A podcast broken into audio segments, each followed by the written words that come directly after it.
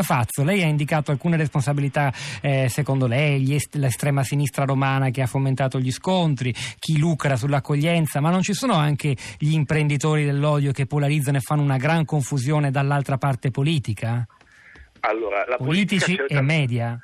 Allora, la politica certamente questa eh, dramma epocale, questo dramma epocale lo utilizza per eh, polemiche di bottega per farsi gli affari propri, per eh, darsi più o meno visibilità, però devo dire questo eh, tentativo esiste su entrambi i fronti, cioè su, sia sugli estremisti dell'accoglienza che tra gli estremisti eh, del rifiuto. Però, come dicevate voi adesso, il problema vero è la spaccatura profonda che attraversa il Paese più che quello che attraversa la politica, perché io credo che siamo, per esempio, di fronte al momento in cui mai così chiaramente i vertici della Chiesa Cattolica eh, in testa a tutti eh, il, eh, il Papa, eh, eh, Papa, Francesco si, si, stiano separando dal loro gregge. Penso che se andiamo perché? a parlare...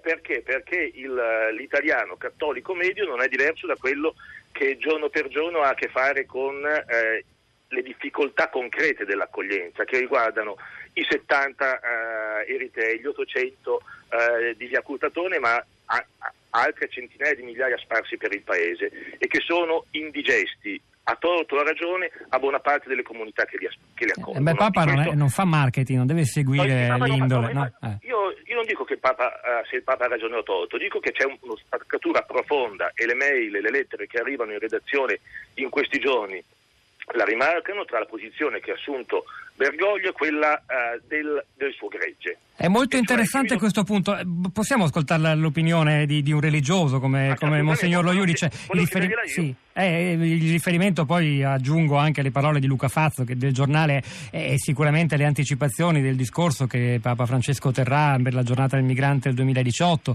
in cui insomma ci sono dei contenuti anche che si riferiscono per esempio alla contesa politica sul, sullo Ius Soli, sulla eh, concessione della cittadinanza ai figli di stranieri. Lo Iudice le va di, sen- senza entrare nel merito dei suoi superiori gerarchici, però è Ma interessante dire, questa idea della spaccatura dell'opinione pubblica forse- cattolica e i suoi vertici. questa può essere la mia, diciamo così, la mia opinione più pertinente. Magari perché vescovo ausiliare di Roma, Sud, appunto, quindi, eh, appunto dico, insomma... di Greggi se ne eh, intende.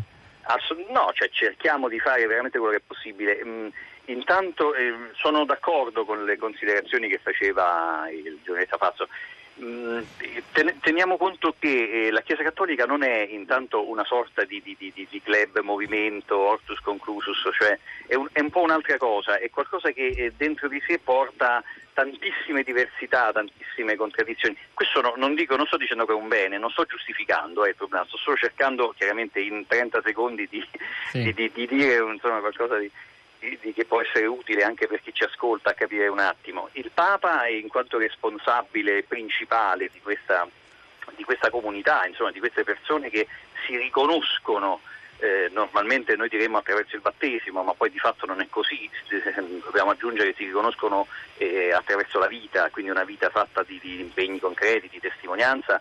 E il Papa dice che è responsabile di questa comunità e deve tradurre e deve riportare, come deve fare ognuno di noi, ogni pastore, ogni vescovo, ogni prete e anche ogni educatore, ogni catechista, deve riportare in qualche modo il Vangelo nella realtà, eh, nella vita, perché il Vangelo no- non è una cosa lontana, eccetera, ma deve essere una sorta di chiamiamolo banalmente manuali di vita per, per- per noi, per il nostro tempo e per tutti i tempi.